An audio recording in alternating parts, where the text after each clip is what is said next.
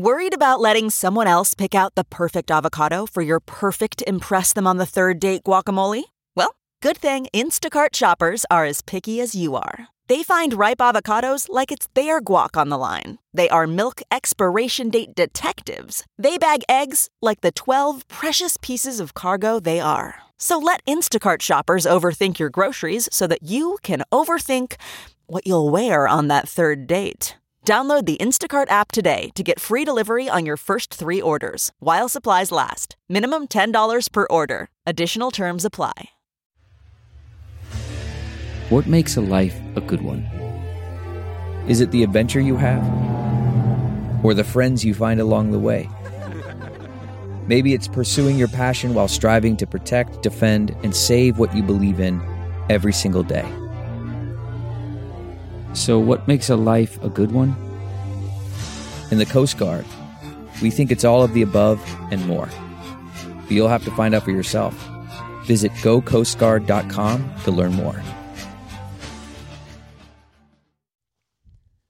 Hello and welcome to the 2022 season of Wannabe Walk-Ons, a Nebraska football and craft beer fan podcast brought to you by the Hurrdat Sports Network.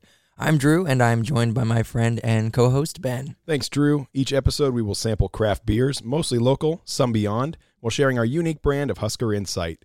We encourage you to follow us on Twitter, Facebook, or Instagram at Wannabe Walk-Ons for the most up-to-date show information. And please subscribe to the podcast on your favorite podcast platform or listen to each episode on wannabewalkons.com. On this week's episode, Ben and I will sample beer from Lincoln, Nebraska's Code Beer Co., react to the Iowa game, recount our journey through beer this season, and reflect on the Huskers' 2022 campaign. I'm Drew. And I'm Ben, and this is Wannabe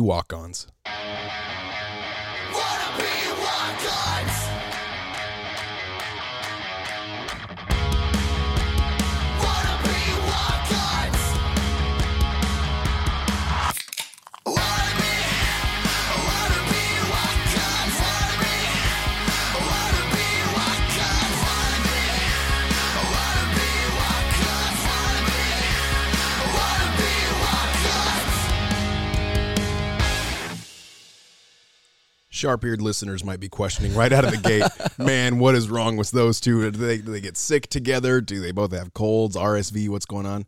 No, we have lost our voices and we are working our way back for all of you. We were at the Iowa game. Yeah. Some of you might have lived the greatest moment in our lives as Husker fans and seen us on TV hoisting the trophy. And we'll get into more of all of that. But Yeah.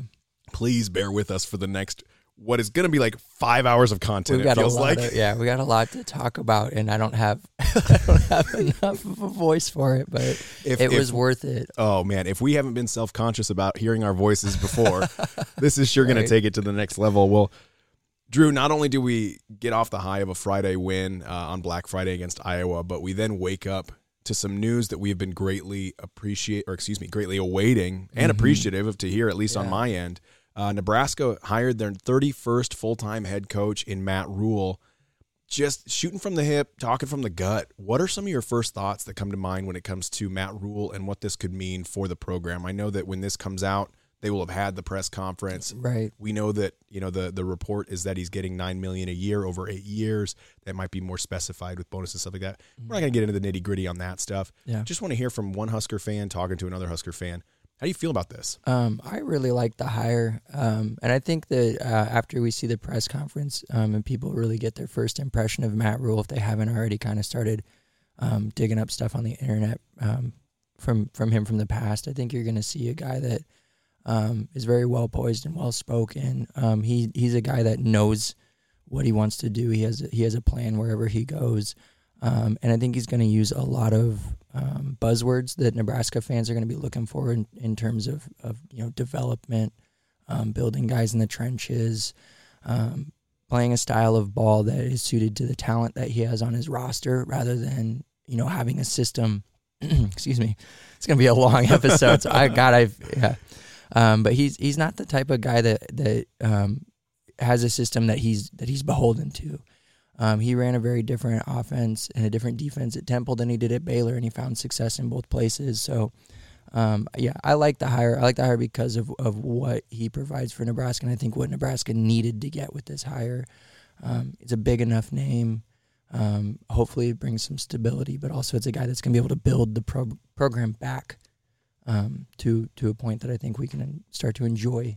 Yeah, I, I think we're gonna we're gonna enjoy Matt Rhule's double D's, and that's defense and development, right? Yeah. Like those are two things that he really excels at. He's a defensive minded coach. He's a developmental minded coach. He's a guy that's going to go hard on the kids in practice. He's going to give them everything they can handle in practice. And then in some of his quotes, he says, you know, on game day, they're all my superheroes, right? I'm there to elevate them and lift them up because we've done that preparation. And it feels like it's been empty talk coming from the last full time head coach in Scott Frost saying, you know, we're gonna practice hard so that the game day is easy. And you got this sense hearing that over and over and over that it's like, do they really know what that means? Is that really what's going on and taking place? Matt Rhule has this body of work that shows that's what's going on. And if you even watch him on the sidelines when he's coaching players, he says, I don't yell at my guys, I don't get down on my guys. And you can see him like doing the give me your eye contact thing and trying to elevate guys after bad plays and encouraging guys and that sort of thing. And Yeah. it's the right kind of sideline energy. It's something that Mickey brought to the table as well as the interim coach, where he's trying to elevate and keep the energy high for his guys, and he brings that on a Saturday. Um, I'm excited for this, man. When you look at his resume, the big detractor that people are going to throw at you is his top 25 wins. Yeah. right? like that. Yeah. That feels like the easy. Oh, he can't win against top 25 opponents, and it's like, well, he's had three seasons at Baylor, four seasons at Temple. How often at Temple was he facing that top 25 opponent? Not very often. Mhm. When he did, he got those wins. And Baylor's a, a, new a new type of top 25 when you're playing in the Big 12 versus uh, playing in, in in the you know the Group of Five. So I, I'm not too concerned. I think if he had had more time at Baylor, he was going to have more wins against top 25 would have opponents. had more opportunities. Yeah. yeah, Um, I think the other the other thing that um, I think is going to give some people some hesitancy is um, he's never really stuck around one place for too long.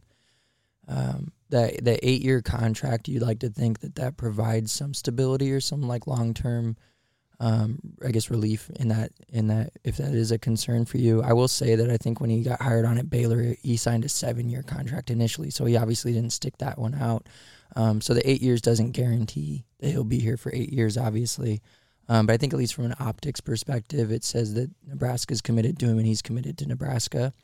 Um, and I, it, I would ask this to, to push back on that. If he leaves after three or four years, that would mean that some pretty damn good shit's been happening. Sorry, chooses, Kathy. yeah, That that feels Yeah. like oh man, he's building upon like he's not going to leave Nebraska for you know a Group of Five job. He might make a lateral move to another Power Five job if you know he played at Penn State. Who knows if that would be like a dream job for him, something like that. But in order for a Penn State to want him, especially with the recent success they've had with James Franklin, that would mean that he's had success at Nebraska and he's a proven winner in the Big Ten yeah, and making that move to a Big Ten East school. yeah. If he's out of here in three years of his own accord to move up or to move over, um, it's because he did another job flipping a flipping a program. Yeah. Um, so yeah, so that I guess yeah, that's a good way to look at that. Um, It's the only way I can Yeah. right now, right? Like, yeah, it is a I- detractor on his on his resume is that he doesn't hang out super long. But you know, then again, neither a- did Scott Frost. yeah, and and, we he's were excited to bring him in. This guy just doesn't happen to have those Nebraska ties, so some people are quick to say, "Well, that's bad for him, but it's good on you know." Right. Yeah. Yeah. They don't. Yeah. You don't look at it as like, oh, this dude is just rising through the ranks at a very quick pace, um, and that happens a lot. Like Yeah. that's just that's a that's just part of the profession. Um, I understand where like where there is hesitancy though, you know, and, and I think it's fine for people to um to not be hundred percent bought in, Sure. you know, to have reservations or whatever. Um, yeah, I don't agree with people who are actively like detracting from the hire, um, or you know, trying to trying to tear it down without you know giving it some chance or benefit of the doubt. So, um, but I think that there's a good you can strike a good middle road there and say like, yeah, like this is a great hire, but we also want to see, you know, what what can really happen here, what you know, what he can do once he's here. And um, I think So- it's it's also um, it would be a miss for us to not. I, I know they're not going to listen. I know that those ears aren't coming to our podcast, but to thank the current staff or the interim staff that did an incredible job of keeping this team engaged, oh yeah, keeping them energized. Mickey Joseph's work throughout this entire season cannot go unnoticed. I know that there's Husker fans around the world who want Mickey Joseph to stay at Nebraska because of what he brings as a wide receivers coach, a recruiting coach, and as a mentor to these young players. I would throw Bill Bush into that conversation as well, For sure. um, especially after what we saw from Bill Bush on Friday, being so close to Yeah. the action. But with with Mickey and Bill and all these coaches who've given their all, at the same time, for me, I want what's best for them because they sacrificed a lot this year to hang around when they could have started shopping around. These are qualified guys. These are guys who could work in, in any division, higher or lower than the Big Ten, and find success and longevity and plant their roots. And they stuck around for Nebraska, and it culminated in a season ending victory where not only did we get the win, but we also got to ruin Iowa's season as well. And and if that doesn't just bring you the ultimate joy, uh, I'm just so grateful for what that entire coaching staff did that was led by Mickey Joseph.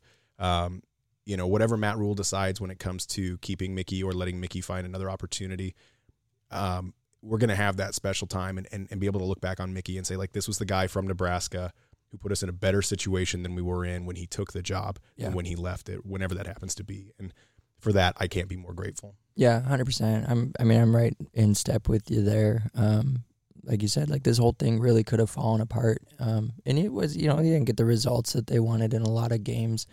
Um, but I, I think that that this season, you know, after the first few games, you could kind of tell like it wasn't gonna, that wasn't gonna happen. They weren't gonna get the wins that they wanted, and so, um, so yeah, at that point, the the success um, that Mickey could have and did bring was was just in keeping the guys together and, and keeping the the players and the program moving in that one direction together.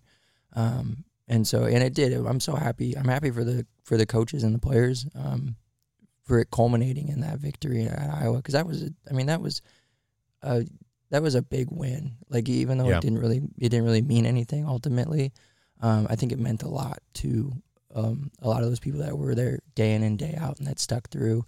Um, and so yeah, and just and obviously being there, you know, watching it, it obviously meant a lot to us as fans because you know Oh, we're yeah. sitting there yelling our heads off um, to a point where you know we sacrificed. We laid it all out there. We left our voices. you on know what? we we did literally nothing on the field. We did nothing that impacted the game, but we did everything in our hearts yeah, to, to give as much encouragement as we could. Man, I don't yeah, yeah. I don't regret losing my voice for a second. Oh, I don't regret my my body is sore. I don't know about you, but like I was slamming the pads in front of our seats uh, Yeah. on the sideline so hard that my entire right shoulder feels worse than Spencer Petras's. Like I I can't lift my arm right now, which tells me like how out of shape, how just how how terrible like my body is falling apart. Like I've I've I've created children, I've procreated, so the purpose of my life is now over with my body's just like let's check out. it's done. There's no extracurricular activity that this guy should be doing because like it's just like wasting away already at, at 34 years old. Good lord. Oh man, that's all right. I walked away with bruises on both my knees. Oh yeah. yeah. Well, from, what's that's just from leaning against concrete, a So- concrete wall. uh, some some family members were like, "How did you get those tickets?" And I was like, "Well, I bought them." Uh, and they're like, "Okay." And then I go, "But man, I can't tell you how how bad the bruises are on my knees." And they're like, "Are you sure that's how you got the tickets?" I was like, "Yeah, no, no, no, no, no, no. The the railings were about knee height and they're bruised. I'll show." And they're like giving me a, a Oh, that's that. good. Yeah, they got me on that one. Oh man. The the last thing I want to bring up about the Matt Rhule hire um, Uh-huh. is my my goal for this team, and I, I kind of thought long and hard, and I know there's going to be a lot of people talking about like get to a bowl game, how many wins in that first season, like what what's going to be the expectation for Matt Rhule, uh, and and what's going to be the ultimate outcome, and I think the way that our schedule sets up next year, uh, we start with Minnesota, who's been a team that we have struggled with the past few years. PJ Fleck knows how to scheme against Nebraska. They're going to be missing some of their key players from this season, but they also reload really well there. And their strength and conditioning is really great. Their offensive line is always a challenge. Their defensive line is always a challenge. So we open with Minnesota, and I think we're going to learn a lot about how has this team grown in the offseason by that first game. I don't want to make a, a wins and loss prediction or anything like that because it's That's way too early for something like that. A little bit early. But what I do want to say is I want a team led by a guy where I don't feel like I've got to trade wins. And what I mean by that is when we lost to Wisconsin this year, I thought, well, we now have a chance against Iowa because it felt like we had to trade these wins one over the other. Where I want this season or next season or moving forward under Matt Rhule to be a building block. Like this win is now a building block to go in and get the next one. And we got over this hurdle, so now it's this. Whereas this season felt like, okay, we got over that hurdle, but did we learn anything? You know, what did we take away from that? is is a win here going to translate to more success down the road, or is it just like we put everything into it? For the Iowa game, put everything into it. It's your last game of the season. There's nothing to lose, That but felt like a closed book. Like, Right. Yeah, that was the end of that era, and this feels like a very fresh start. Like that Iowa win didn't break any curses. It didn't. It's not going to catapult us into the next year. yeah, Um, you know, I don't like yeah, that. Would, that felt like it was a very final thing, and I think that I like again. Yeah, we're not going to do any predictions or anything. Matt, but Matt Rhule, his um his track record at, at Temple and Baylor were to tear things down and start from scratch. Yeah. and so those first the first year um, at those schools was rough, like from a record standpoint and just from a point of growth. Um, and so that's something that you know I, as we get closer to the season, um, we might we might be riding that like that wave of hope and, Oh, yeah. and you know and that renewed energy and wanting to predict a bowl, but um, but it is something to at least keep in mind. Like uh, when you're building a program, the way that Matt Rhule does it, he's going to need to lay down that foundation first. You can hope that maybe what Mickey did here, Mickey and Bill Bush and the rest of that staff and these players, you can hope that what they did was they did actually start laying that foundation this year, um, and that we get some some of those dividends paid off next year, um, and maybe get that helps kind of pro, uh, propel the building process. yeah. You know, when I look forward to next year and I start thinking about what what are my realistic expectations for this team, and you look at what Matt Rhule's been capable of, I think one of the fascinating things to look at is like his statistics successfully. He was the first coach at Temple to take him to back to back bowl games, but it took three and four seasons to do that. Yeah, Um, he was the first coach to ever go from 11 losses to 11 wins at a program, and he did that at Baylor. So he's got a track record, like you said, of building, but those first few years are rough. I think Husker fans might be in for um, another tough season that we've you know gotten used to. But I think that we might see a similar success that Brett Bielema brought to Illinois, and that we've seen kind of the the middle fruit of that so far. Right? He had a Yeah. really tough first season where they win five games. Now he's one game out from winning the West, and I don't think Bielema's slowing down. I think he might wind up. They might be the the favorites going into yeah, next they season. very well could be. Um, and and I think that that's exciting, you know, to to know that that kind of growth can take place in the Big Ten West. All the stuff coming out of Bielema, as a side note, um, this this weekend has been incredible. I don't know if you heard his father in law passed away Oh, on Wednesday. I hadn't. He wasn't sure if he was going to be able to coach just because of great relationship with his father in law. Um, he gave a really nice kind of eulogy to him in the presser. was was really touching. Uh, and then I also saw that Pat Fitzgerald was the first coach to reach out to him and offer his condolences.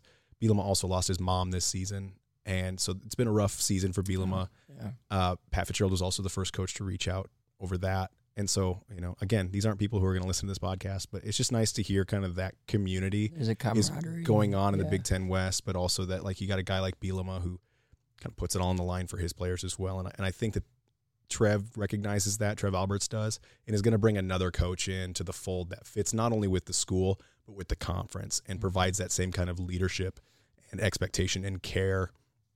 And so, yeah, I'm, I mean, I'm excited for this. I really trust in Trev Alberts, Yeah. and if for him to go through this entire search like a friggin' secret agent, no secrets revealed. It's like the friggin' Cold War where like we've got all the secrets and no one's going to get them exposed. And then Mhm. for it to, to come out, I, I really think that Trev did his due diligence. And like that to me is the best um, optimistic point of view I can bring is like Trev did the right thing, did the right search, and this was his guy. Yeah, yeah. I mean, that's very. It's a very clear. Like he, Trevor had a plan, and he was executing his plan. Um, you know, primarily behind closed doors. And like the minute that that game was over, that's when stuff got leaked. Yeah. Like it was all. T- it was all timed out. Now it was Pete Ricketts with him at the game. Do you think Pete leaked it? Pete the leak. Pete the leaker. Um, All right. Well, that's I think enough talking about Matt Rhule. Uh, there's going to be like There's going to be so much. so much coming out. It's going to be a long off season of just learning all this great stuff, getting excited, and I hope everyone gets to ride that roller coaster. Yeah. I know that we are, and when we come back for our season preview, we're going to predict a 12 and 0 record anyway. So you know we might as well have some fun with it. Um, but we are a football and beer podcast, so it is our job to share a, a new brewery that we haven't covered before on the show, and that is Code Beer Company. Um, we've got a very special beer to talk about with this one as well. But first, I want to start with a little profile on Code Beer. All right. And I'm really excited for this one. We actually got this information um, from Matt Gohring, who is uh, one of the owners and brewers at Code. He sent me this information personally, so I'm excited to share a firsthand account. What's his What's his last name? Goring, Goring? G O H R I N G. Oh, okay. It's not like the guy that created The Simpsons. That's Groening. Okay. So he did not create The Simpsons. Oh, I don't think. I mean, he didn't sneak that into my profile. that would be, that'd be a weird thing not to mention. Yeah. Anyway, Okay, so Code Beer Company is owned by Adam Holmberg and founded by both Adam Holmberg and Matt Gohring. Goring, excuse me. Code Beer Company was born out of a background in home brewing. Both Adam and Matt homebrewed beer on their own, Adam in Arizona and Matt in Lincoln. It quickly became an obsessive hobby for Matt, and he spent eight years honing his craft. Adam and his family moved back to Lincoln and soon after approached Matt about taking his hobby full time and starting a brewery. After some, some convincing over some beers, Adam and Matt decided it was time to go professional, and thus Code Beer was born. The guys decided to place their brewery in a neighborhood in Lincoln that was slated for revitalization. The project included apartments and condos along with mixed use commercial space. They could see the potential that the revitalization could make for the neighborhood and wanted to be part of shaping the area. The neighborhood was to be named the Telegraph District after both the Lincoln Telegraph and Telephone Company warehouse building and the Telegraph Museum. Being a new neighborhood, Matt and Adam wanted to help promote the area and decided to base their brewery name on the telegraph theme. Uh, telegraphy is about Morse code, and they liked the more general idea of code in order to expand on the theme. I know that their growlers have Morse code on the side and their bottles and stuff yeah, like their that. so it's glasses. pretty cool. It's really cool. Matt and Adam bought their used brew house from a Goose Island owned brew pub in Chicago's Wrigleyville area. The entire project included decommissioning and dismantling the brewery equipment and extracting it from the building it lived in since 1997. It was a crazy and busy four days to get everything taken apart and loaded up for its trip to Lincoln. Code Beer Company opened its doors on July 29th, 2017. As far as their brewing philosophy, Code brews a bit of everything, but their classic and lager styles really shine. While they do play around with some of the trendier beers like fruited, hazies, pastries, etc., Matt and Adam really enjoy beer flavored beer. Sounds like guys right after our own heart. Right. When brewing classic styles, Code sources the appropriate ingredients to make the most authentic version that they can. They even go as far as to lager their German lager beers for upwards of eight weeks. Code named their brewery after the neighborhood in which they reside because they felt it necessary to put down deep roots in the community. They strive to help out Lincoln, not just in their backyard, but throughout the city. Since opening in 2017, they've worked with many different local charities and organizations to help raise money, donations, and awareness. They care about helping those in need and providing people with a safe place to gather and socialize.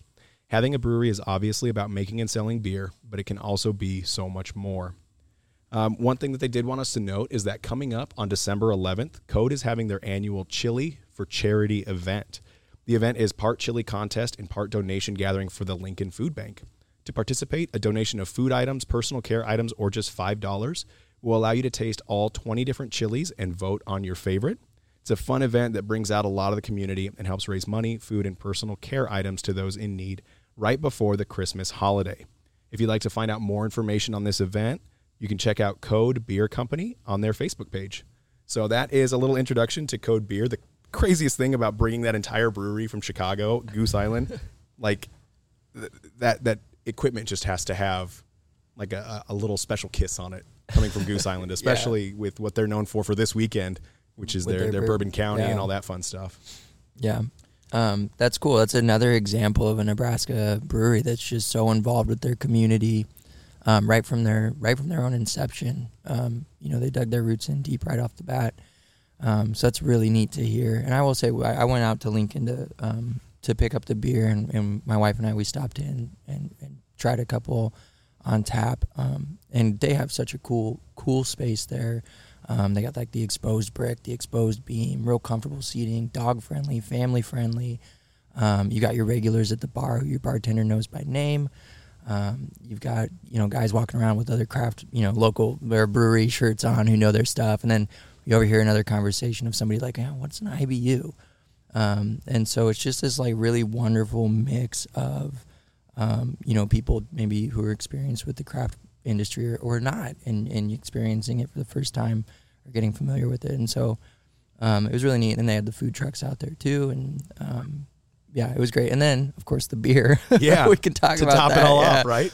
The beer was um, was great. Uh, we we tried their robust porter, which when they say robust porter, they mean robust porter. That thing was packed with That's gonna be right up your alley. big yeah the big big roasty malt flavor. Um, so that was a really good one. And then we we I tried the ES Rogers ESB, which uh, I brought some back for you and I. Um, as well, and so we can. I don't know if we're going to talk about that one. Yeah, first. let's. Yeah, Uh, this is a really special beer, and we've got a great friend of the It's show, Bill, cool. who's. Uh, we talked about Bill before, and, and he's just been a great ally to our show. He's he's listened to our show from the start. So hi, Bill. We're we're Hey, really Bill. excited to feature this beer. Yeah. uh, he's a, an avid home brewer, but he's also someone who knows the beer community um, Mm-hmm. in Nebraska, and and occasionally collaborates on beers, provides recipes, things that he's tested out, and he's brewed this very special beer. And, and Drew's got a little to tell us about this beer uh, that uh, that Bill made for his family. Yeah, so this is this is Roger's ESB, and uh, Roger was Bill's father-in-law. Um, you know, and I was talking to, to Bill about him. I mean, he and they put up a good a good post on on Facebook on their Facebook page that kind of detailed um, a lot of, of what Roger of who Roger was and what he meant to to Bill and their family. Um, but uh, this was Bill. Bill brewed this beer in honor of Roger, who was a big fan of the malty beers. He preferred the malt over the hops. Um, he would always uh, he was always willing to sample and, and provide feedback to Bill on his home homebrew recipes, which I think would be a pretty great for sure. job. Yeah. Um, the man was a Vietnam vet, um, and just it sounds like just an all around great guy. And so um, he passed recently, and so this was Bill's way to honor him, and I think it was the perfect way to honor somebody um, who appreciated a good craft beer because they they produced a really great great ESB. Yeah, this is this is a beer style that you and I both love. This is one where when we find it on a menu, it's kind of like uh, a pale ale, a cream ale, an ESB. Like there's certain beer styles that when you go to a brewery, you're like, well, it sounds like a very forward, you know, base beer, but something. But it's it's hard to do right. It's hard to do well. Yeah. And this is one that, like you said, has that maltiness, that sweetness, but then is perfectly balanced by that bitterness. And it's those those plays within themselves that just make these beers so special and so hard, but also so familiar and comforting. Yeah. So I mean, yeah, I can't think of a better kind of beer to lay tribute to someone than to say like, hey, this is this is someone who on the surface is one thing, but inside is complex and you know it's hard to pull off another one like you and something Yeah. like that so it's it's such a beautiful tribute like you said and you know we wish bill's family all the best and and um you know it's didn't get to meet roger but we got to experience his beer which again that's another beautiful part of the tradition is being able to carry that on and anytime someone drinks this beer you know they can toast to the memory so Yeah, absolutely. Awesome. Well, check out Code if you haven't before. We're going to try some more of them a little bit later on in the show. Thank you to Bill for brewing that beer uh, with Code and for uh, helping us get in touch with Matt as well to get that awesome profile on them. But now it's time to move in to what I feel is like a main event for us. Um, and that's talking about going to the Iowa game, not just talking about the Iowa game itself, but going to the Iowa game. And I have a little surprise for you, Drew. We got a phone call uh, from a listener, Okay. and uh, let's see if we can get this to play. Uh, this was this was called in on the Wannabe Talk On's hotline. Nice. Hey guys, this is Kathy. We watched the Nebraska Iowa game, and I saw you both on TV. Really glad you kept that bad language to a minimum. I don't think I saw you say any f bombs at any of the moments we saw you. Congrats. So Kathy gave us a call Oh, that's awesome. and wanted to thank us for not uh, saying "fuck it all" on TV. she has Sorry, no Kathy. idea. They just didn't catch us saying it. We, Yeah. we got we got hit on TV uh, during the national anthem. Yep. Hats off, hands on hearts, paying our respects. Very respectful in that moment. And then we got hit at the end of the game when Garrett Nelson handed us the friggin' Heroes Trophy. Yeah, and my first words were, "Holy fuck!" that was incredible. Um, but I I wanted to go through and give some shout outs uh, before we get into anything. So I want to give a big thank you for this Iowa trip uh, to Ben Siders, who you can follow at uh, arch underscore hawk for DMing us his best tips for going to the Iowa game. We followed them to a T, uh, and, and he told us where to eat before the game, where to park, where to hang out. How frequently to get beers, when to go to the bathroom, all this sort of stuff. We followed it, and and Ben, we got to thank you. It was an amazing experience. Uh, and everything worked out so well for us. Uh, yeah, thank you trip. so much. That was a phenomenal guide. yeah. Um, we sat first row on the Nebraska side uh, at the 35 yard line on the on the north side of the 50. And when we say we were first row, we mean like uh, had we fallen forward, we would have been on the field. Yes. it was Yeah. just absolutely insane. Um, Drew, what were some of your favorite moments just from being at the Iowa game itself? Um, well, so this is my first road game ever, so just um, the whole experience. I was just like a little little kid, you know, on on Christmas. Um, my I, I think the the moment that caught me off guard that I wasn't expecting to like enjoy as much as I did. Maybe it makes me sound like I'm a bad person, but the wave is everything that everybody Oh says God. it is. It really is. That's I have that in my notes as well. That like yeah, I yeah. ugh. It it happens after the first quarter, and I honestly forgot that that that that they that that was coming up, and so it was like, oh, we're gonna do this now, and I and you turn around. And you you start waving, you know, the whole crowd's doing it, and then all of a sudden you start, start seeing all these little hands in the windows, um, and all these little kids start waving back, and it really is like a, it is a, sorry, Kathy, it's a fucking, it's a beautiful fucking moment. It really it really is. Um, and you get caught up in the emotion of that, um, and so that was really wonderful. Um, obviously, the the win was great. The the um, the celebration from the players was incredible. That They to see them, you know, go scoop up that trophy. Um, Garrett Nelson was was really he, he wanted every Nebraska fan to touch that trophy, and he made sure that that happened.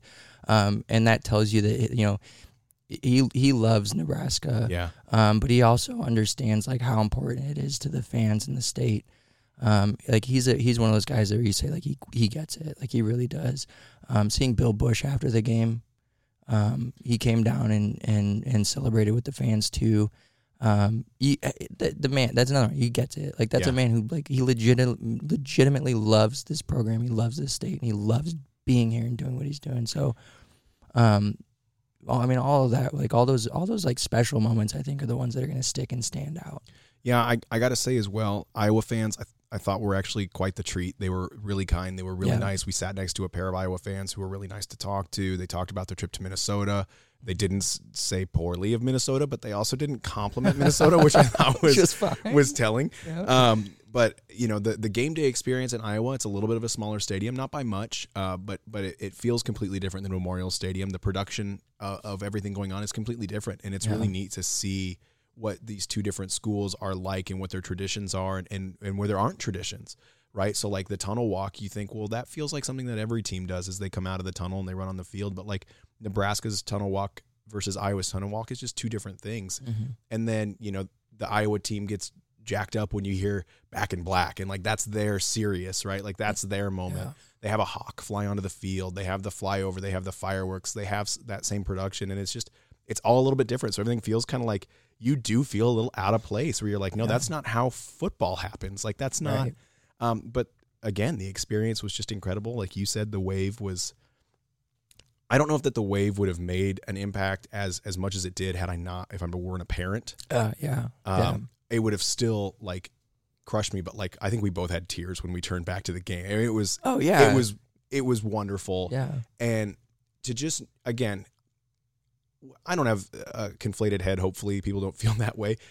I know that it's not the individual us waving to the individual kid. It's the act of the whole doing it. But like, it is, it is just so nice to feel connected um, with seventy thousand people and to to say like we love and support these kids that are going through absolute hell and that we all get to enjoy what's going on here and and that's a connection that's been lost the past few years uh, because of like COVID and, and things of that nature. So to be connected in that moment, it's it's not just about waving to kids. It's that whole feeling that kind of overwhelmed me, where it was like we're we're part of something right now, Yeah. and that being a part of something just feels good. Yeah. Nebraska really wanted this win though. And that's what those seats taught me is being right next to the bench and seeing those guys like they were laser focused. Um, we were yelling louder than I think I've ever yelled at a game because I knew people could hear me. Right. and we did not break their concentration. We did not break their focus. We did not. They, I mean, we could have reached out and hit someone, but I was too scared to because I did not want to throw off whatever was going on. And and that's again, that's part of that experience, right? Like there is this. There's three feet that separate us, but there's a great distance between me and them being on the field. If that makes sense, like. Yeah. they are there for a reason. I am where I'm at for a reason. um, but you you mentioned Bill Busch and his celebration, and I just want to go into a little bit more detail okay. about Billy Busch Yeah. because he was standing right in front of us on our end of the field. The play was taking place that last Iowa drive where Klarvik made the interception was on the opposite end. Mhm. He's a safeties coach. Like he he works in the backfield. So his point of view was best from where we were sitting and he was, you know, dialing up pressure. He was calling what he needed to do and we were like inches away from interceptions before this and then that one hit. And man, if that guy didn't celebrate, and if we didn't start screaming, Billy, yeah, boy, Billy, Bill, great call, Bill. And he turns and points to us and he goes, That's it, that's fucking black shirts, baby. That's it, that's it. And then he Bill Busch throws the bones at us. And then after in the celebration, we get high fives from Bill Busch. Like that's a, a moment and a memory that I will just cherish as a fan Mhm. As much as being able to touch the trophy in that moment because just getting to see then like that laser focus and then that shell that shield drop Yeah. and they could finally rejoice in that moment just a raw outpouring. was just was just awesome and you know not every away game's going to be like that not every victory or loss or game is going to be like that but this one like we had said earlier like you said I think Drew this this just felt like a special moment this felt like something that this team needed this fan base needed these coaches needed you know nothing's deserved but things can be earned and this felt earned by not giving up on the season that that whole experience so um yeah, man. Yeah. Thank you to Iowa fans for being so kind. Again, thank you to Ben for all the recommendations. Um, I also want to shout out Scott Bruhn, who's the Nebraska director of photography for the university. Um, he took some pictures of us. I sent him a message saying, "Hey, can I buy a couple copies of those from you?" And he was just like, "Thanks for coming. I'm glad you guys had a great time. Here's the photos." And he just sent me over the high res version. So thank you to to him as well. That like everyone that we encountered for some reason, we must have just looked like the biggest idiots. They're just like, just let them have fun. but everything was like so magical. I know it. it and really was. It was Again- hard not to just walk around with the biggest grin. we're, we're two people amongst 70,000 and it just felt curated for exactly what we wanted the day to be. It really was. Like- it's wild. We got to the brewery. It was barely busy. We walked in, we sat down, they got us beer right away. Our food came out immediately. It came out before I ordered it. It was the service wasn't. It was at Big- Big, Big Grove. Grove, by the yeah, way. which they had a phenomenal food, Yeah. an incredible lineup of beer. Their space was it was so cool. Yeah. Um, so if you're ever out in Iowa City, if you make it to a game or if you're just in that area, Big Grove Brewing, go. Yeah. And then they also had beer at the stadium from Big Grove, which we got to enjoy. They had beer at the stadium. We got a drink during a game. well, we drank before Well, the yeah. game. we had finished our beer before kickoff, which is That's true. that's an us thing, not a them thing. But we also had a drive in front of us. So we wanted to be responsible and Yeah. and have plenty of time so that we could drive back safely. Also, I needed to make sure I wasn't like drinking so much that I did start saying things to the players.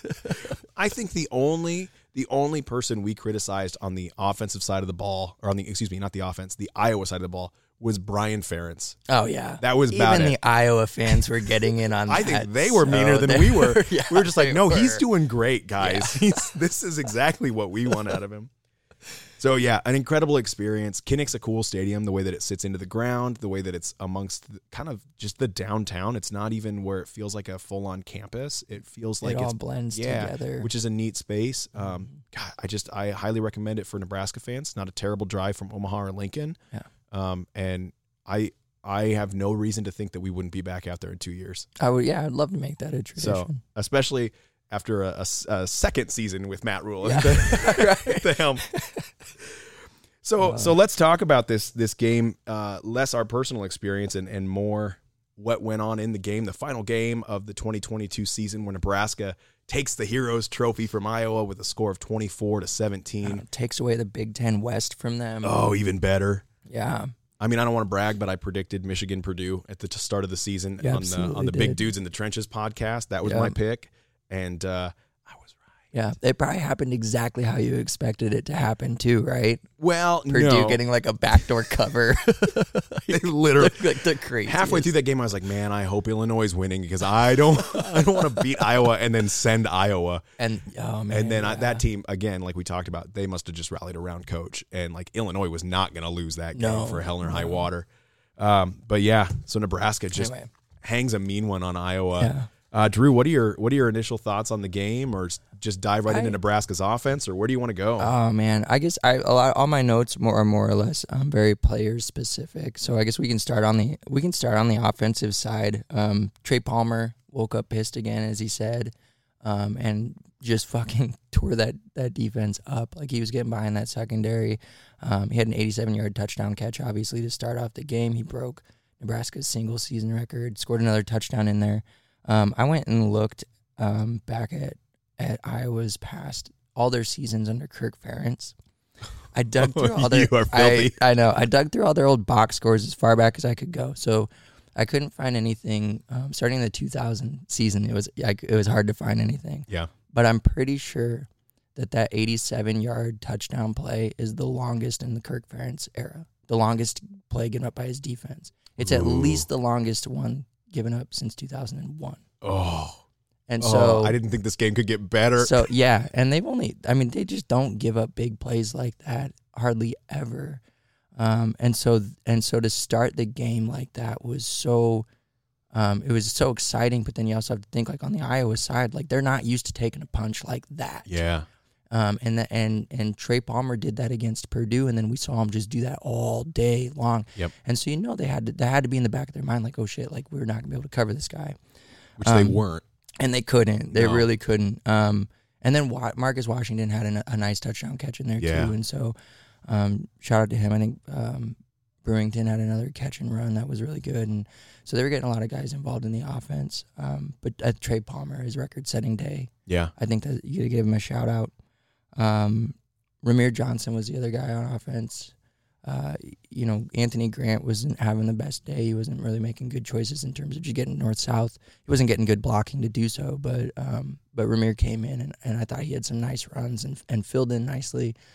Um, Yeah, you know they identified Rahmir as a as a great choice early on in the game, and I mhm. think that with with Iowa's defensive line, when they know a run is coming, if if you don't make that initial go, you're you're not getting anywhere, and You that's that's kind of. Grant's move, right? Is he's Yeah. one cut and go, whereas Rahmir is just go, and I think that's why Rahmir was effective early on against Iowa. Is, is it was just hey, I'm going to hit my gap, and if it's there, I've got the speed to just to get uphill and and that was really nice to see him be effective, to be confident. What a bullshit fumble they called on him. I rewatched the game, and I don't buy it when he No. fumbled that ball. I I, mean, thought it- he was on top of the defender, so I thought that's why it counted. no, I know. It's just on replay, it was one of those kind of. It felt fishy to me, and, and it felt fishy in the stadium when they cut away from it during the Oh, review, yeah. and they don't show the review. You're like, come on, like at least show us on the on the jumbotron. So it felt a little whatever. I mean, I'll still take plus three in the turnover margin for Nebraska, but Right. uh, I thought that that wasn't indicative to have that on his on his stats for the way that he was playing in that game. I think he did a, a great job running. Gabe Ervin also came in and got some hard yards Mhm. um, did a nice job as well when they needed to, to call upon him. Uh, my big shout outs, you know, you mentioned Palmer and Washington, so I can cross those off the list of mentioning, but I thought our O line did great in pass pro. Um, they gave Casey enough time they uh, to get uh, the ball to Palmer when he was open. Um, some nice blocking downfield by wide receivers on some screen plays. We saw some nice screens work out early in the game to get Iowa back on their heels. Yeah. Um, that was another way that Palmer factored into the game. It wasn't just you know the deep thread. it was get him the ball and get him out on the edge. They started the game with like four or five straight passes before they even Yeah. thought Yeah. about running the ball, and Casey had plenty of time to make decisions. Um, so I was just really impressed with the way that the O line played in pass protection. The 87 yard touchdown. Did you watch any of the replays other than just us being there, or is this all just kind of recollection? Or Uh, I did. I did watch. I went back and watched like just the highlights. Okay. Afterwards. call me crazy, but I'm pretty sure that on that touchdown pass, 31, who I think is Campbell on Iowa's defense, like stopped right in front of Casey when Casey went to hitch and throw the He- ball. Yeah. He well he'd stopped to get his hands up. And so I, I had to rewind that a couple of times because I was like, he could have gotten home. He could have laid a nasty hit on Casey, and it would not have been roughing the passer. It would have been, I think, in motion. I know he was going I for a play there, but I think just watching that, if if you go back and rewatch it and just filter through, like, could he have gotten there? Yeah. the speed he was coming in, I thought with the way Casey was hitching to throw, I was surprised he stopped. Yeah. That felt really interesting to me, and I'm, and I'm not trying to take away by any means. I couldn't throw the ball as far as Casey. I can't run as fast as Palmer, and I would, and I wouldn't have been able to get home if I were 31.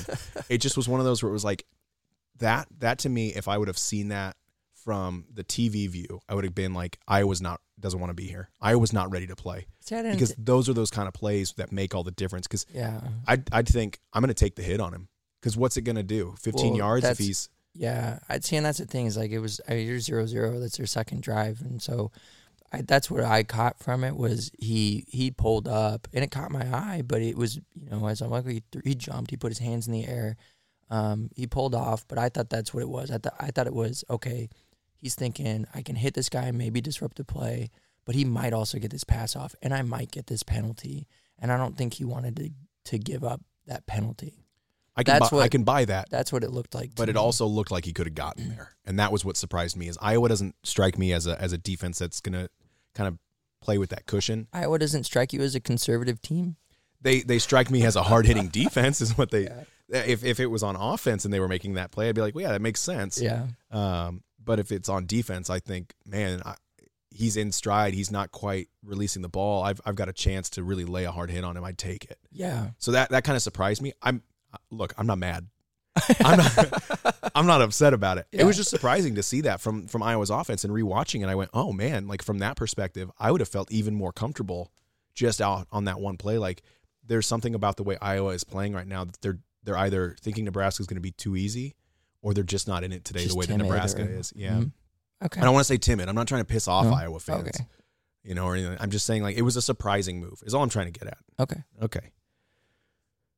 And then Cooper DeJean going out for Iowa's defense against that offense. I think that was just a heartbreaker for them. That was yeah, yeah. That's tough. I mean, that's part of the game, right? You lose players. Nebraska was playing without their, I would say, one of their top defenders in Luke. Oh, absolutely. Game, and so it's like, Look, we'll, we'll get to that. That Nebraska's sec, uh, you know, second well, stringers yeah, we'll stepped up to the plate a hell of a we'll lot better than Iowa's do. But defensive players. but, Um, but not only was he a, you know a defensive juggernaut for that team, he's one of their best scorers as far as turnovers go, is, yeah. and he's also a threat on special teams. So like Yeah. he's one of those all around players that like it's well, and you saw them, they muffed a punt, yeah and yeah, like and and um, Trey, a lot of Trey Palmer's big plays came up against that like, number six. I think he's a freshman. I don't know his name. Hill I think it was it? Yeah.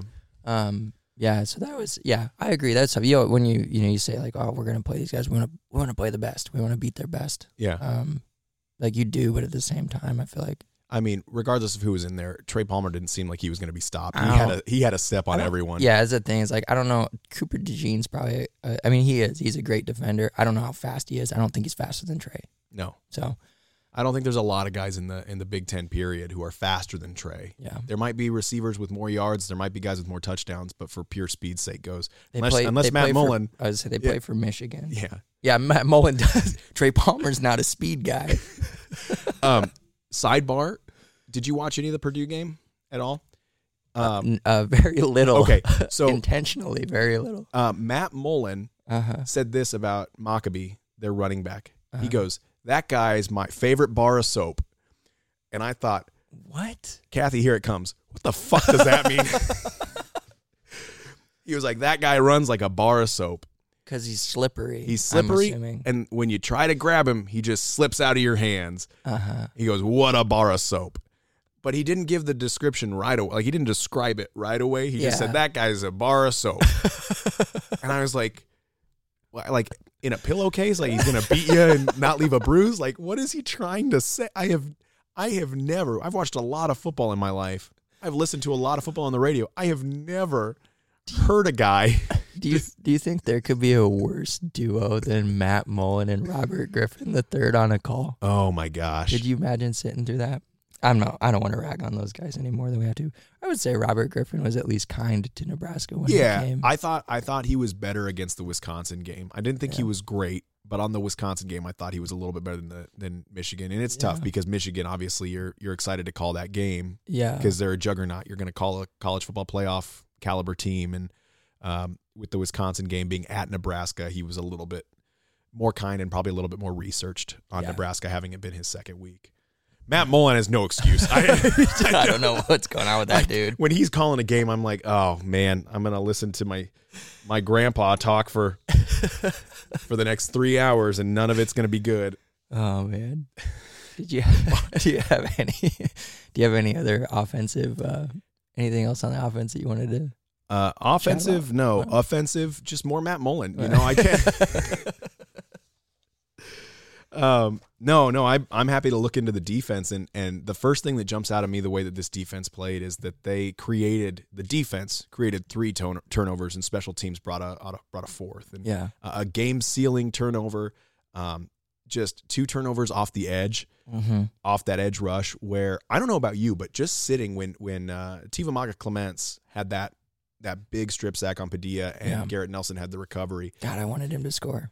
Was it? I, I, I from where we were sitting, I could count and see that it was six to five Nebraska's advantage on that rush, and it was just missed by Padilla. He just missed that coverage. Yes. and and it was one where you're like, oh, this is gonna be fun. From yeah, from the moment the ball was snapped. Even before that, it. you Yeah, were just was like, this is gonna be bad. And yeah. and Kirk Ferentz in his in his post game laid that blame 100 percent on Padilla. nice, good. 100 percent. He goes, you know, sometimes it's just up to the quarterback to see that. Yeah, if Petras was in, I'm sure he would have caught it. Oh, I'm sure. I'm sure. Oh, man. oh wait, but no, the- he didn't because Newsome did it to him. Right, yeah, because Newsome had already. oh man, yeah, they were getting, they were generating a ton of edge pressure. That obviously Ativa and, and uh, Newsome with the strip sacks, but then you saw Tannor, Caleb Tannor and Nelson, they were Nelson, all. Mathis.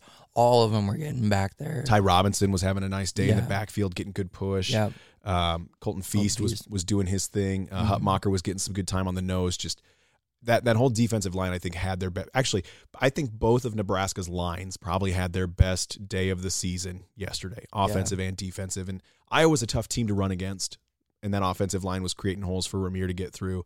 Um, and Iowa's offensive line is known for being somewhat decent.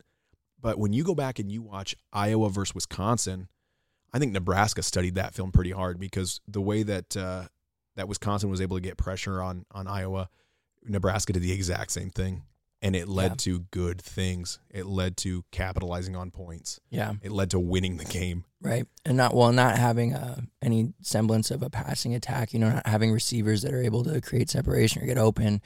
Um, losing Sam Laporta before the before the game, not having your top uh, pass catcher in there at all, um, and then and then getting bumped to your second string quarterback mid game, you know, unexpectedly, that can create all sorts of of issues. And so I think at that point, um, that also kind of gave. Probably, I mean, and you have nothing to lose, but I think that Bill Busch really saw like, you know, we're just going to cut them loose, Yeah, um, and and sell out um, on these blitzes, and it and it paid off in a big way. Um, you know, they got they got burned a few times in the run game. Yeah. Um, and it wasn't because they weren't trying to guard the run. I think that they were stacking the box a little bit too throughout the game. Like they were still accounting for for stopping the run. Um, Iowa just had some plays where they just beat them, yeah, and um, and but you, not enough. you expect that from Iowa, right? Like at Yeah. least from Iowa, you expect a team that's never going to stop fighting back. Yeah. And as as much as you hate that when you're their opponent, you like to see it when you just when you're a fan of football. Right. right? That like this is going to be a game for four quarters. Iowa's never a team to roll over and die. Kirk Ferentz even said in the press conference, "Hey, you know, when we were down and we had you know still ten points to go or something, we had them right where we wanted them." You- and it's like Even yeah, you kind of believe that. It's true with with um, I mean, you had a twenty four point lead, right? And so, and you never felt comfortable. I mean, that's Nebraska being Nebraska though too. Like that's that's us having this historical data over how many seasons where it's like it, it's we're not confident till the clock hits zero. yeah, that's true. Um, It doesn't stop us from being cocky on the sideline. oh yeah. Oh man. Um, but but when they scored that, they scored that first touchdown on that run, um, and then um, and then the next time they and it would it was twenty four to seven, but there was they had that score going with what like eight minutes left in the game. Yeah. And even then, man, You're thinking that it's it still possible whether they had the ball or we had the ball. It was like And that's and then Rahmir had the turnover, and that's when you Mhm. start to go, uh oh, this whole thing's unwinding. That's when, yeah, because that because it's it goes from being like, you know, it's like you know Iowa is is the type of team that finds ways to win. They'll Mhm. scrap it out. They'll keep fighting to the end. Nebraska is the one that finds ways to lose. Um, so there wasn't a there wasn't a big enough a real big enough cushion. It felt like if they had one more touchdown in the bag, obviously, like that would have been. it always You know feels what I like if there's one more God, if we had thirty-one to nothing lead, um, but but just yeah, those things paired together, and then that yeah, the fumble was the thing that made it feel like the curse was back. Like Yeah. that's what makes you feel like something is working against you, sure. um, actively, and so yeah, but but um, you know, credit to uh the defense for for making the stops when they had to. Yeah. Um, Man, how heartbreaking was it though, time after time, to have those interceptions that were just right in their Oh mitt? yeah, It yeah. just felt like it, it could have been a six turnover game for Nebraska instead of four. Right. Yeah, they could have sealed it earlier um, with those. And I know uh, that was, those were both um, Quinton Newsome, and he was catching some heat for that. And I don't. I mean, I get it. Like you want your you want if you if you have the ball in your hands, you want to catch it, right? Like you Yeah. should catch it. But hey, he's a, he's a DB. Like he's not a receiver. Um, see, he's in the right place at the right time. He's breaking down a pass. He's breaking it up. Um, and then he had he had the the strip the sack and, Yeah. he, and he forced a fumble earlier in the a game. great like he was still Yeah. having a great game. Um, and I actually thought um, that that Iowa was was really attacking him throughout this game. Yeah. I don't think that they really were trying to go after Malcolm, which I thought was really interesting. Yeah. Um, I think part of that's because I think they were they were going to tight ends a lot, and so tight ends are like up covered up by our linebackers and stuff mostly. But um, but when they were throwing um, to receivers, especially, like it felt like they were going after Quinton. They were going to his side of the ball, and so um, I just that was just something of interest to me. I Sure. guess it's like okay, so Malcolm went from being the guy that was getting thrown on early in the season to now uh, you have a team that's it seems like it's they're, they're avoiding him Yeah. um, because he's had so many interceptions. So. Absolutely. But anyway, um, yeah, I don't, uh, I don't know what else. What else you got? Anything that you want to talk Yeah, about you with know, the defense? It- It's more so Iowa's offense that I'm just I'm I'm so perplexed by. Like Yeah. you've got an offensive line that can clearly bully this this defensive line around if you choose to. But I think the longer that you try and throw the ball on them or try and do these shallow mesh routes with your tight ends and things like that, or you're trying to throw to the edge, like you're just putting your bad on Nebraska's good, right? Don't attack Nebraska's secondary when you're not known for it. Like Purdue had success with it because they've got a quarterback who can throw it through the tightest of windows Right. and you've got receivers who can make great plays. Like every great play that happened for Iowa's uh, receivers happened damn near out of bounds. Like there was never a, a, a solid like reception where you're like, man, what a great catch. It was always a question mark, and I just Mhm. am so perplexed by that that they they don't tend to have that introspection to like better themselves. And and and Mark Whipple can be the same way, right? Where that you're like, this feels like you could just run all over us if you chose to. Mhm. Um, and then on the alternative side with Mark Whipple's offense, it's like when we need to run, you're like, well, just keep passing the ball because that's more efficient for what we're doing. And then we get frustrated because Mark Whipple's not attacking anymore. He's being conservative. And it's like, Yeah. that's when we tend to kind of drop these games. But no, I thought, you know, Nebraska's defense was making me nervous. Padilla was putting up, you know, a, a scare. He was starting to move the ball downfield and uh, Nebraska's defense wasn't getting the stops, and Iowa was starting to gain that confidence, and their running attack was really coming to life in that second half. Yeah. Um, but They were then bringing the crowd back into it too. they were, And I will say Kinnick got pretty loud. I was yeah, surprised. surprisingly on that big run, it Yeah. it really came back to life. And you're like, man, where have these people been this whole game? But then, you know, near the end of the game, you just felt no urgency from that offense, and and you didn't, but I thought that that was. I didn't see that as a bad thing. Um, I know we shit on Iowa a lot, like their offense and how like stubborn and conservative they are, but um, but we also talk about like the importance of an identity in a team, and um, that's their identity, right? Like they know they're not gonna be able to like they're not gonna try to th- throw it to get back in the game. They're not gonna try to do what we were doing with Trey Palmer. They don't have that guy. They don't have that quarterback. Um, I felt like they stayed true to who they were, and they really did play their way back into the game with Yeah. that game plan. Yeah. And they did that despite the turnovers on offense and despite the turnovers on special teams. Um, and so they like in that moment, and I think that's what that's what um, that's why Kirk Ferentz is the way he is. That's why he's so fucking stubborn. Sorry, Kathy, um, is because he because he's just he he knows like I can keep leaning on this because it's gotten me out of those gotten me out of those um, situations enough times, or at least got me back to a point where I have a chance in games like this. yeah, So, um, and with an opponent like Nebraska, we talked about this before. A lot of teams will go in there saying we're just going to wait for them to beat themselves, sure, and this was the game that Nebraska didn't beat themselves. Yeah. So felt pretty good. it felt it felt really fucking Yeah. good. Yeah. Um, my favorite play when Nebraska was on defense, though, had nothing to do with the turnovers. It was when there was like a minute 30 left on the game and Garrett Nelson gets his big old paw up, swats the ball, and then Iowa's offensive lineman was like, I got this is a ball I have to catch. I need to bring this catch in. And then the clock just keeps running. Like it felt like the most Iowa, when I talk about no urgency, Mm. they didn't even like rush back. It wasn't like a quick let's get the ball and like snap and spike or something like that. It was like a let's just keep going. There's a minute 21 left in the game. Yeah. We can we can do this. Um, and then a few plays later, you know, Klarvik seals the deal. And Yeah. uh, Chance Brewington, who's sitting on the sidelines just praying for a win, gets to celebrate. Oh and- man, yeah, and Chance he was off on his own, Yeah. um, which is is not a knock. Like not he's he's away from his teammates in that moment, but I think that's just because again that just shows like like how much these players like really really care about this about winning these games, winning this game in particular. Um, you know that's his, that was probably his way of, of handling the stress of that moment. When Yeah. you're on the Oh, side, yeah. you're it's out of your control at that point, right? Yeah. Like he did everything he could do with his when he was on the field, and so um, so yeah, that was I, I, that was another cool thing about the experience was just getting to see the way that guys process their emotions on the sidelines and how they handled those situations. yeah. Um, and made it all the you know all the better when they ended up winning and got got to experience that, Yeah. that joy. So So the last area to cover is special teams, and I mean, I think there's to me there's two big plays. Obviously, one is the muffed muff punt, and Yeah. then Nebraska basically stealing another possession on that front as well, where they're moving really deep in enemy territory, and that's what uh, brought about the Washington touchdown, if I remember correctly, where he just gets hit with the dart over the middle, and Yeah. and they get the six points there, and then um, they had, Brian Boomshini had that one punt where Yeah. man, that's one of those little things where you're like, I hope that gets cleaned up next year. Special teams has gotten increasingly better, but we didn't really down a whole lot within the five. yeah, Something that Iowa is masterful at. yeah, Nebraska really hasn't had a lot of that, and they had a perfect opportunity late in the game.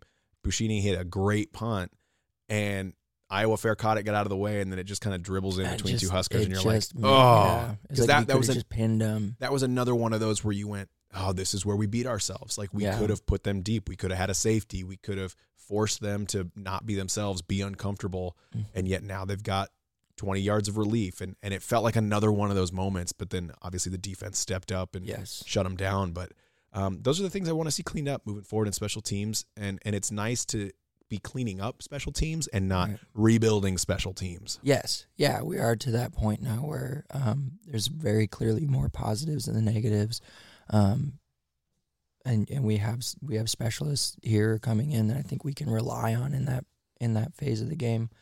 Um, I was I think we talked about this a little bit as it was happening, but I wish that they would have.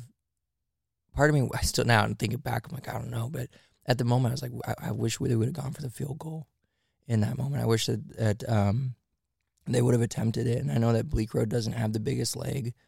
Um, he had missed the the one early on on their opening drive, I think. Um, and so and and you have Buschini, who I think you can count as a weapon as a punter.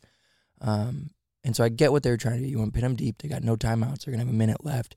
Um, Iowa's obviously not a, an offense that um, can score at will or just march down the field. They don't have that up tempo. I don't think they're comfortable with that. So I, I understand like a lot of the reasoning for punting there.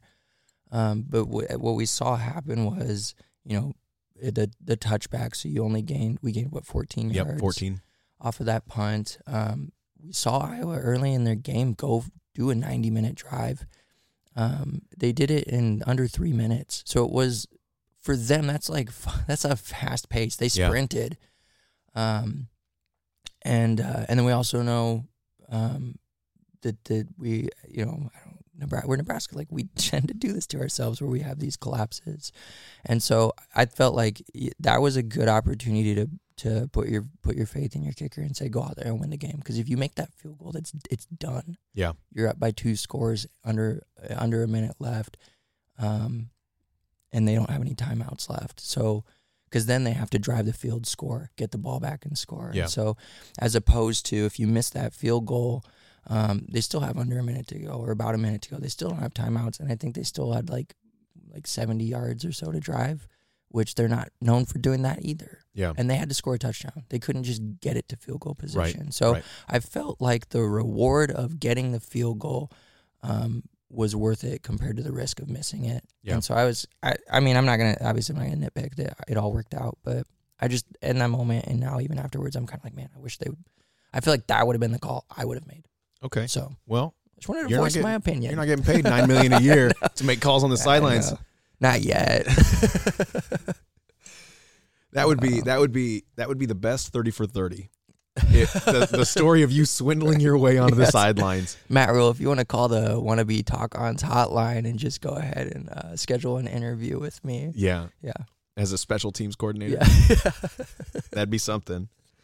Uh, the, the I guess the last thing that I have to talk about on this special teams was I've uh, I've never seen the call of jumping the shield, and uh, in the stadium I still didn't know that that was the call. Yeah. and I think it took how long an hour and a half on the drive home until we realized that was the call Yeah. that he was because when that happened live and, and we all thought that Buschini got hit and we were like he didn't get hit They- but they, they- called it I don't think anybody knew because they kept replaying it. and it was so loud at that the boos were Everybody so was booing because it was like he didn't, and then people were around us like he didn't get touched, he didn't get touched, and even we were like he didn't Yeah. get touched. But when you watch the replay, whoever it was that jumped the shield got there. Sorry, Kathy, shit rocked when they got lifted and upended That's why and brought yeah. down. And that rule exists for that Yeah, purpose it- exactly, yeah, so that you are safe in, in doing so. But um, yeah, I thought from from all three aspects of the of the of the team with offense, defense, and special teams was a very complete game. There weren't a lot of mistakes being made. Offense was executing, defense was executing, special teams was doing their job. Timmy missed a, a tough one, but it, it was a tough one, right? You're you're uh, you're on the left hash, you're trying to cut it across, make your way through. It's early on, what have you, and and he was warming up right next to us, so we said nothing to him afterwards. We kind of were just like, "That's tough," Yeah. but I don't want to jinx him. And then he went out and he hit another one, and then you're like, "All right, we got our kicker And back." He's okay. Yeah. Yeah. So ultimately, man, I- I don't know if there's if there's ever been a, a better first away game. Ever experienced by anyone ever? Probably not. There might not be a better uh, football game ever played in the history of Nebraska football. I was gonna say in the last seven years, but you know, hey, oh man, but you know it's all about perspective. So absolutely. So again, Nebraska wins this one 24-17. They end Iowa's hopes at the Big Ten West with Purdue coming through with the win, and then Illinois backing up just to be, you know, on the on the safe side in case Purdue can't fulfill their duties. yeah, You know, yeah. Illinois is right there to back them up, and uh, They probably probably earned Brian Ferentz a raise. yep. You know, for Yep. putting up a We put up 17 points. At a boy, Brian. in one half. yeah. Imagine if you do it in two halves. Yeah. Yeah. In in the same game. All right. Before we move on, we want to take a quick moment to talk about our very special show partner, the Nebraska Craft Brewers Guild. Longtime listeners of the show know that Wannabe Walk Ons is the official podcast of the NCBG. The Guild is a professional organization that protects the craft brewing industry in Nebraska. The Guild's main focus is to encourage folks of a legal drinking age to drink Nebraska beer through promotion, education, and events. The craft beer industry has a $600 million impact in Nebraska alone. When you drink craft beer, you're supporting local small business, something that's important now more than ever. If you're a fan of craft beer like we are, you can support the NCBG by joining the Nebraska Beer Alliance. Being a member gives you access to exclusive discounts, Nebraska beer merch, and members only information. You can learn more about the Nebraska Craft Brewers Guild, find local breweries, and join the Nebraska Beer Alliance by visiting nebraska.beer.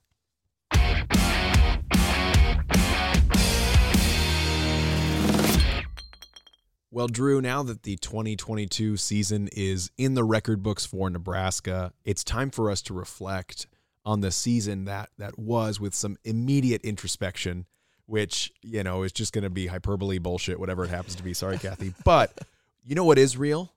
The What's beers we real? drank Yes. and the way that we felt about those. Yeah. Real So- and really good. Um, I've got some fun stats about the beer we drank. Nice. I love stats. So, we drank. You want to guess how many different beers we drank this season? Uh, last time it was in the 60s. We we we dialed back a little bit for, for our liver's sake, for our wives' sake. We we definitely dialed back. Yeah. We did fewer beers. Okay. Did Uh, we reach the 50? we did not. 50 mark? We did Oh. not reach the 50 mark. Do we deserve to be a podcast about beer? Jesus. I I think we do. I think we do. Yeah. yeah. You, what we did last year is when we had a sportsman sip. For, for Uh-huh. one, we did a sportsmanship every episode, which oh, that's true. so so not only that, but then also we had more brewery visits. And you remember what happened when we went to the breweries Yeah, is they were like, "Well, you got to try everything we have on tap," and we're like, "Okay." and then everything we have in the back that's not even like fully fermented, but you can drink it anyway. so we didn't do as much of that. okay. So that's why we did get scaled down a little bit. Yeah. But I will say so okay, I'll say I'm gonna guess forty five, but I want it before we go further, I will say that when we weren't drinking on the show and performing, I was practicing a lot.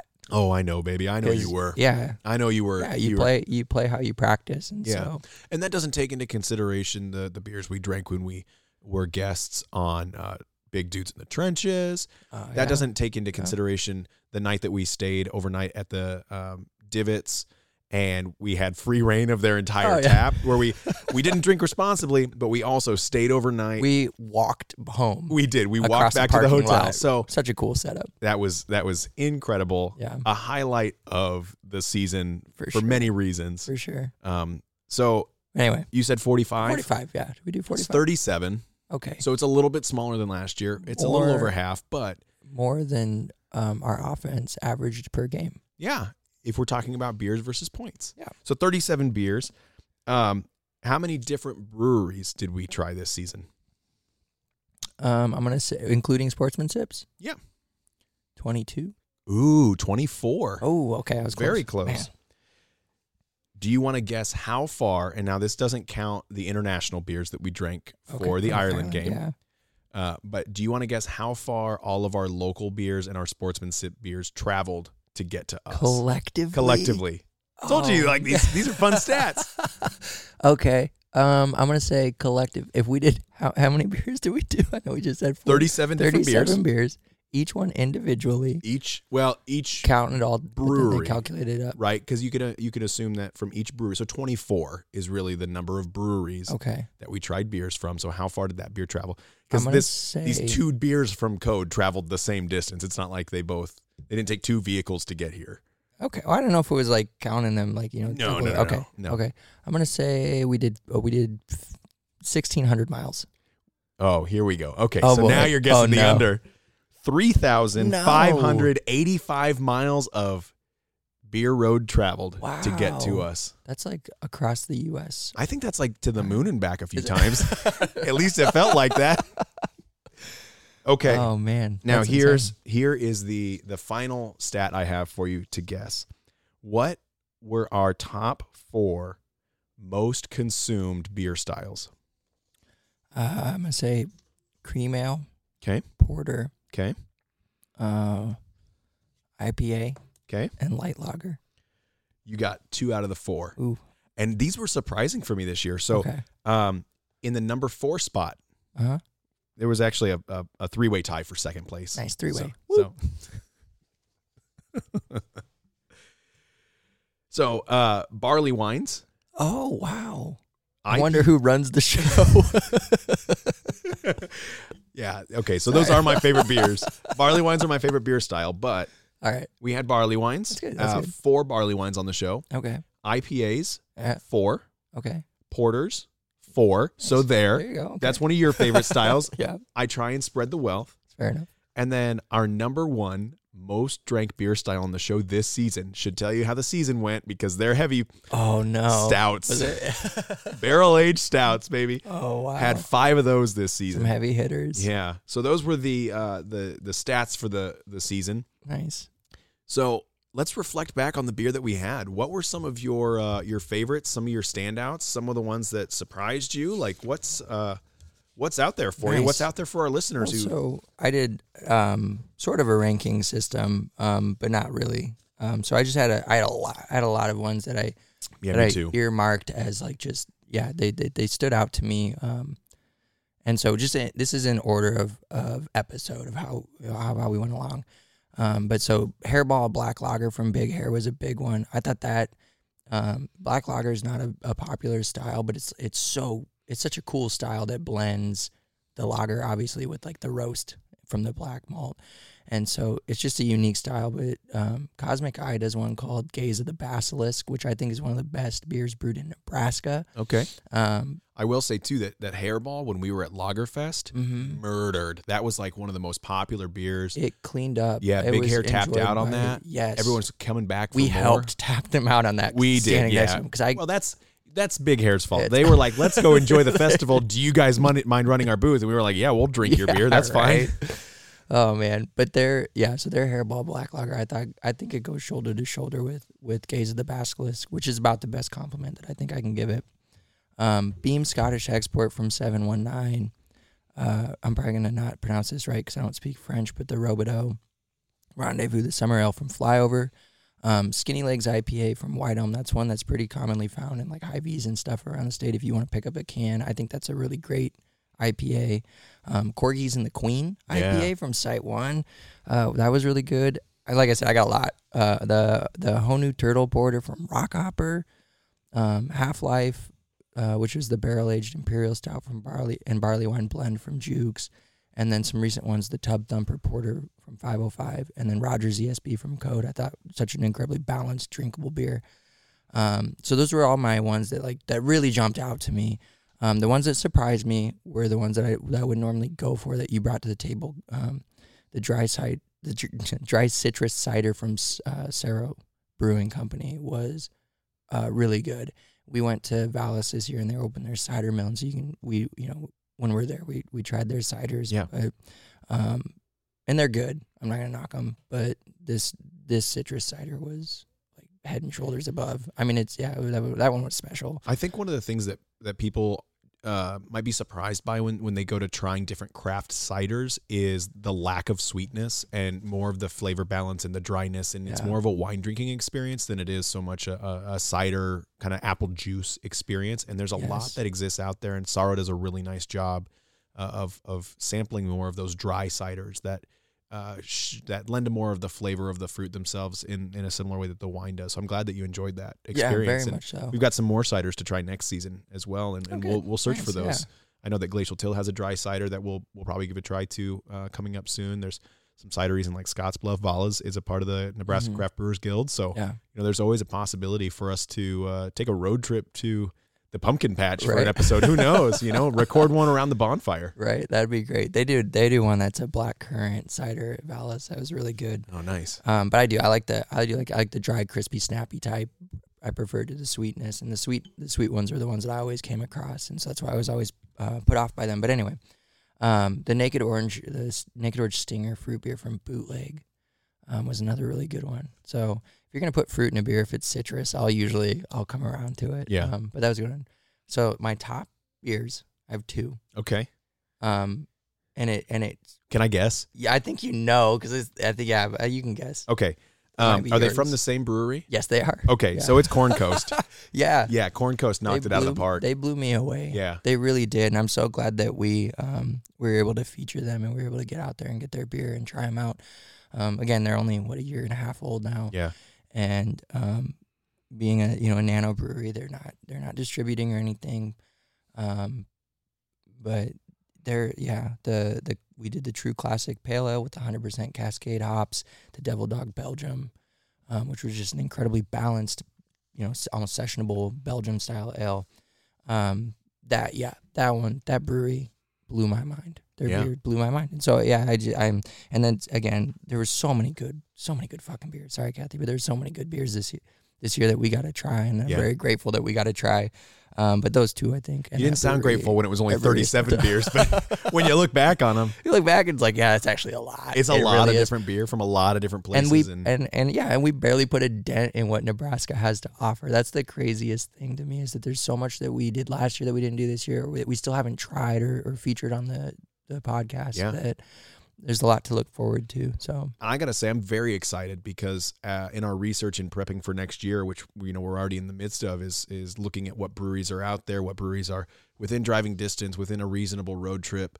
A lot more places are crowling, uh, so they're able to can stuff, so the freshness hangs Yeah. out for us, so we can gather a lot of those and and feature more of those that are even further outside. This year, we we focused a little bit more on the Omaha Lincoln area. Um, but we still were able to kind of get out and explore the rest of the state. And for that 3,500 miles, the state's only like 400, 500, 600 miles wide. yeah, So to be able to to go back and forth through that quite a bit kind of surprised me. Um, you hit on a lot of my favorites as well. Um, the Robidoux uh, Rendezvous Edition Summer Ale from Flyover was a big one, but also their their barrel aged Blackfoot barley wine. You know, there it is, that barley wine Yeah. creeping in. Um, you introduced me to White Elm with Skinny Legs, and that one was a hit. They also had the Stone the Crow two year barrel aged Oh, barley wine. Yep. I'm sensing So uh, pretty much if it was a barley wine, I was a big fan of it. Um, you hit it with Sight One again as well with the Corgis and the Queen was another one of my personal favorites. I think Mhm. that is up there. Uh, you know, you mentioned that the Black Lager is you know on par with one of the best black lagers made in the state. I think that Corgis and the Queen is one of the best IPAs I've had from the state, and I've recommended that one to to folks both personally and online. Um, Jukes always knocks it out of the park. Whatever we have from Jukes, you know, they're they're close, they're good friends, uh, and and they're great brewers. So we had their double abyssal mouth, we had the Mhm. Half Life anniversary, Those were just killer. You also brought a great one that I've never had before, which was the uh, the Two Hearted Ale American IPA from Bell's. Oh yeah, Uh, that was my favorite sportsman sip that we had this season. Uh, it was a great beer. Uh, that's that's a beer, and and I hope this doesn't sound like an insult to beer drinkers, but that's a beer that I would use in a cocktail as well for a beer because I think that it's a really balanced flavor, but those hop notes come through. Um, you know, we've we've shared some beer cocktails with each other, and that's one where I think that you could really balance some really like fun fruit notes, and then have Yeah. that beer come through and just complement that so well. But it also drinks incredibly well on its- on its own. So not only is it a good beer, it's a good ingredient yeah. which is like a weird compliment to pay. But, But when you explore, you think about like yeah, you think about like a barrel aged beer. It's it's the beer is still the featured event, but it's it's almost becomes an ingredient because you're introducing all these other elements, and you need Yeah. a good quality beer to stand up to that. So um, and then yeah, Corn Coast 505 and Code, man, we we ended on a one hell of a run. yeah. shoot, yeah, I thought maybe it was recency bias, you know, but um, we just yeah, Yeah. we strung together some really great breweries. beer is beer and beer is good. And Nebraska brews some great beer. We Yeah. just we also got really lucky that I think some new favorites were found uh, near the back end of the season, and I think that's Yeah. one hell of a way to to end the year. Right, is to end it on a high note and get excited again to go out and search and revisit some of these places, find new places. maybe hopefully sit down with some of these brewers and, and get them on the Mm. podcast and just hear their story firsthand and how they go about making beer in Nebraska community. And like the nice thing about this off season is not only are we going to have, you know, like this, this uh, sense of renewed hope for the football team, but we're getting further away from a pandemic where people's doors are more welcome and bars are starting to get busier and Yeah. um, new breweries like Heavy are opening up around the state, Yeah. or Salt Mine City and uh, David City Mhm. are opening up. So there's new new possibility. Lumen in downtown Omaha, like so much fun stuff is going to be going on where we've got a lot of work ahead of us Yeah. uh, to prep for the next season, so that we can bring some of these new guys to the table and some of these long-standing breweries. Yeah. Very excited about that for sure.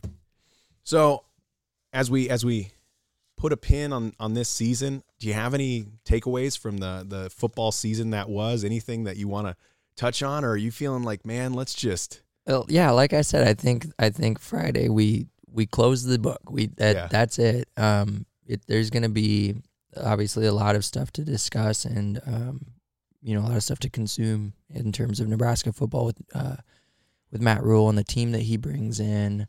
Um, you know, and just and it'll be all eyes forward. I think at this point, and so um, I think I think Matt Rhule is going to be a guy that uh, that the fan base can really rally around. I think that Trev did a good job uh, bringing in a just making the right hire. Yeah. you know, for the right time. Um, you know, looking back on this season, man, I don't know. I don't know how I'm gonna look back on it because again, I think I have recency bias right now. I think I had such a great experience at the Iowa game. Um, you know, it was some. It felt like somewhat of a send off, maybe for, for you know, obviously for some of the, the seniors, um, potentially for a lot of these coaches, and so. Um, but it was it was a nice way to end what I think was not always the most easy season to get through. Oh, absolutely. So If Um, if you would have told me at the at the start of the season that three games in, our head coach is going to be fired and we're going to have nine games with an interim head coach, I would have said, well, how many wins did we have before Scott Frost was fired? Because that's it, yeah. right? Like this team's already being held together by needle and thread, and yet we've got someone in Mickey with the staff that he put together, with the difficult choices he made, like letting go of Chinander and Mhm. You know, promoting Bill Busch to interim, all of those things going on. And this team just continued to rally. And that's going to be my big takeaway is that there's there's a Husker spirit, there's a fighting spirit that as long as this fan base continues to turn out its support and, and gives this team a reason to keep fighting, you know, that's what we can do. We Yeah. can continue to support the players, celebrate the players, be grateful for these coaches putting it in, uh, putting all that work into this this team and, and putting their lives on hold for 12 weeks in the fall to give us this enjoyment and this this thing to celebrate. And even if it's four wins to be able to culminate it with the win against Iowa and to understand that it means just as much to the fans as it does to the players and the coaches probably means more to them to be honest because it's not my body being put on the line except for my bruised knees and my bad shoulder from from all that and our our you know voices and what have you gave up my voice because I don't know how to yell appropriately. you got uh, breathe from the diaphragm Is that it? you got to let it out from there Yeah. uh, more open. but if you're going, oh boy, Billy, doesn't have the same ring to it. Not a boy, Billy. Let's fucking go. Let's fucking go. and then to have Bill Busch, that's fucking black shirts, baby. That's fucking black shirts. but I, I'm just I'm just so ever grateful for for what this season really showed us was was that like there is this undeniable spirit with Nebraska football and you can beat us down and and you, know we can just be pulled through the mud um, but when you bring in kids who are here to play for the right reasons and you get a leader who says you know you're playing for the university not yourself not for me and everyone gets moving in the right direction which is what sounds like what attracted Matt Rhule Yeah. to Nebraska is that forward pull by the chancellor, the president, the AD, and now himself. If everyone's moving in the same direction, we're never going to have to worry about the players' commitment. We're never going to have to worry about their enthusiasm, and we're never going to see them quit the way that we saw uh, the team in black and gold quit on Friday. Yeah. And I can hang my hat on that, and I can feel pretty damn good about that moving forward. I like that. Um, we talked about when Frost was going through his struggles or whatever, maybe even after he got fired, I don't remember, separating him, the player, and the coach. Looking Yeah. back, yeah, being appreciative of what he did as a player while recognizing that he was not a good coach here. Um, and I think that's going to be kind of it with Mickey, too. There's going to be something similar. We can look back and be um, incredibly grateful for what he did.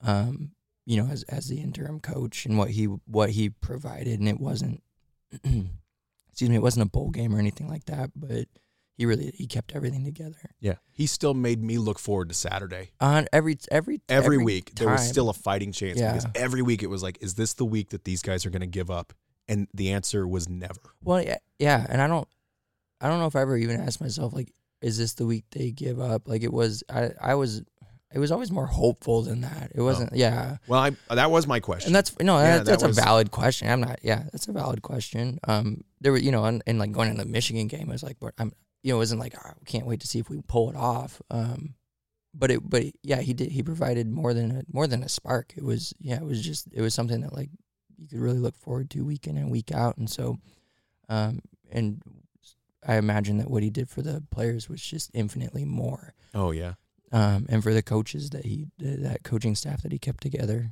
um, again infinitely more so if if I would have told you in week 3 that this program is going to be better by the end of the season. After after Frost gets fired this program is going to be in a better more hopeful spot even before the coach hiring the coach announcement all that stuff. Would you believe me? Would you have been like I yeah I buy it. With with Frost being fired with Frost being fired if I said, you said okay so Frost Frost, is- gets fired and we get four wins out of the season and we're in a better spot I would say no. Like I would at that point like if at the beginning of the season if that was it um no. Yeah because Yeah. no because and yeah some of that was because I was delusional, you know, a little bit with uh, with just the off season hype um, and hope. But um, but no, you like you still expect some incremental growth, and you Yeah. expect that growth to be showcased in the win column. Yeah.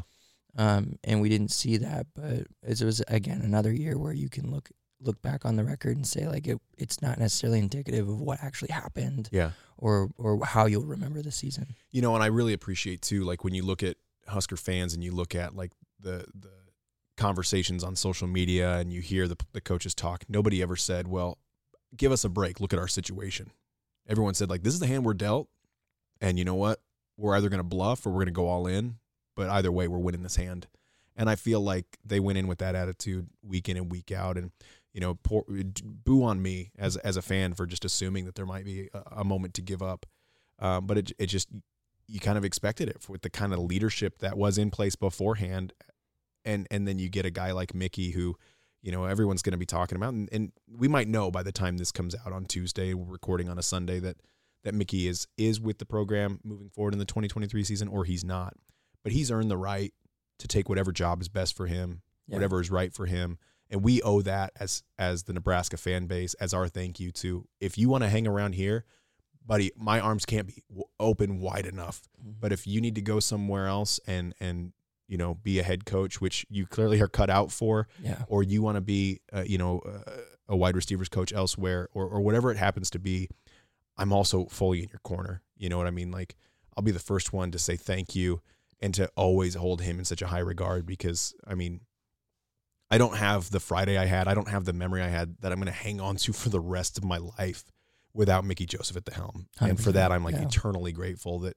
And okay, fine, whatever. It's it's a football game, but you're listening to a football podcast, so you know who are you to judge?